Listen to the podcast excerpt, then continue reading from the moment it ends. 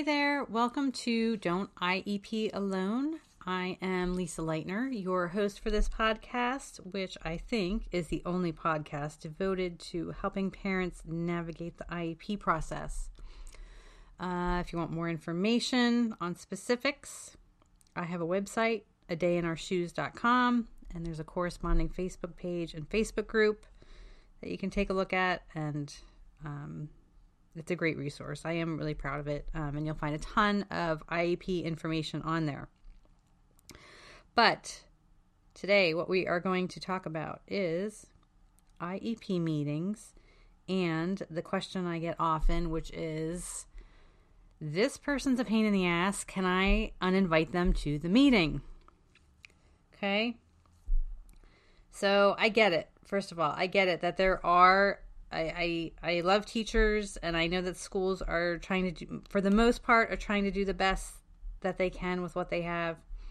But you are still always going to have a person here and there you encounter on your journey who's just a giant pain in the ass and who really does work to make things more difficult for you. Um, I don't know. Maybe it's their ego.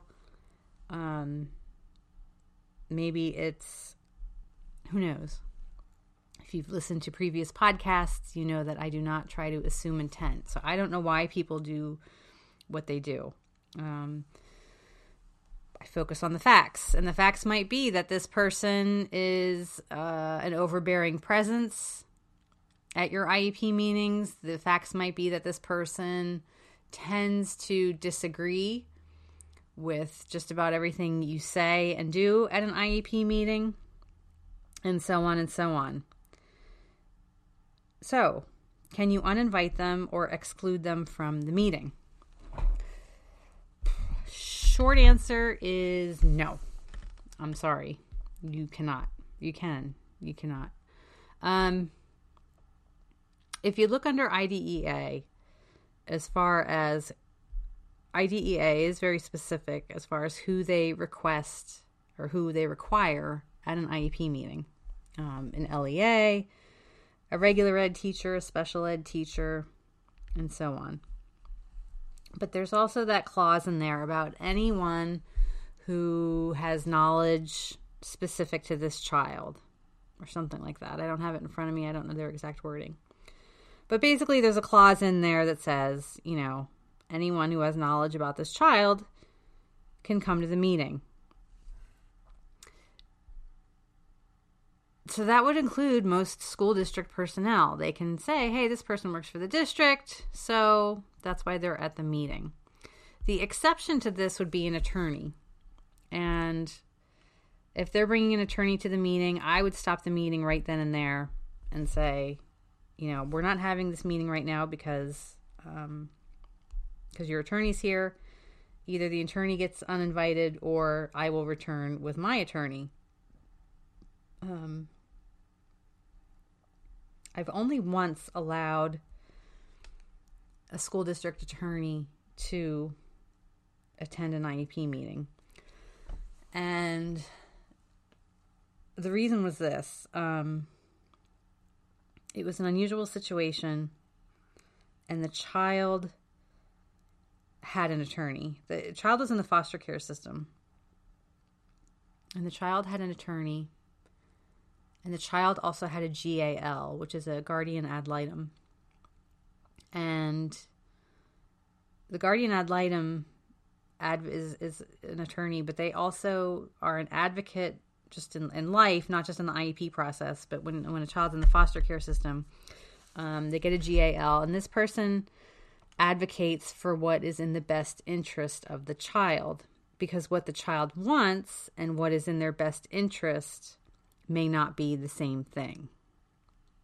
So the child's attorney, who was appointed by the court as well, because the child was in the foster care system, the attorney argues for what the child wants. The GAL argues for what is in the child's best interest. Point is, my client, who was the child, um, already had two attorneys sitting there on his side of the table. Um, he was a, a young kid, and but there were two attorneys there, even though they weren't special ed attorneys. Um, the the school district said just given the unusual circumstances that they wanted, you know, their solicitor there. Again, I had two attorneys on my side of the table, so I wasn't particularly concerned, and I allowed it. Um, the child allowed it, I should say, but I didn't. I didn't protest or see anything wrong with it. If you show up to a meeting and there's an attorney there, I personally would not would not stay. Um, so, can you excuse people from your meeting um, or, or uninvite them? I my professional advocacy advice is that your time and energy is better spent trying to overcome them than trying to exclude them. So if you know how difficult this person is and um, you know, you should just have your data ready for what you're going to ask for at the meeting. Um,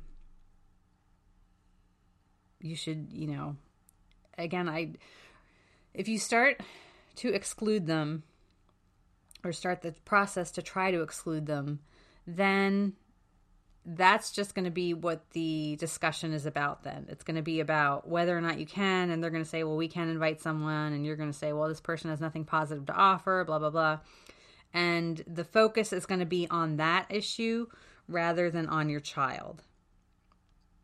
Um, and if you are comfortable enough to speak up and say, you know what, I don't want Mr. Smith at this meeting because if you're comfortable enough to, to speak out against that, then you should be comfortable enough to step out of your comfort zone in a meeting and kind of call them out on their bullshit if they're giving you bullshit. Um,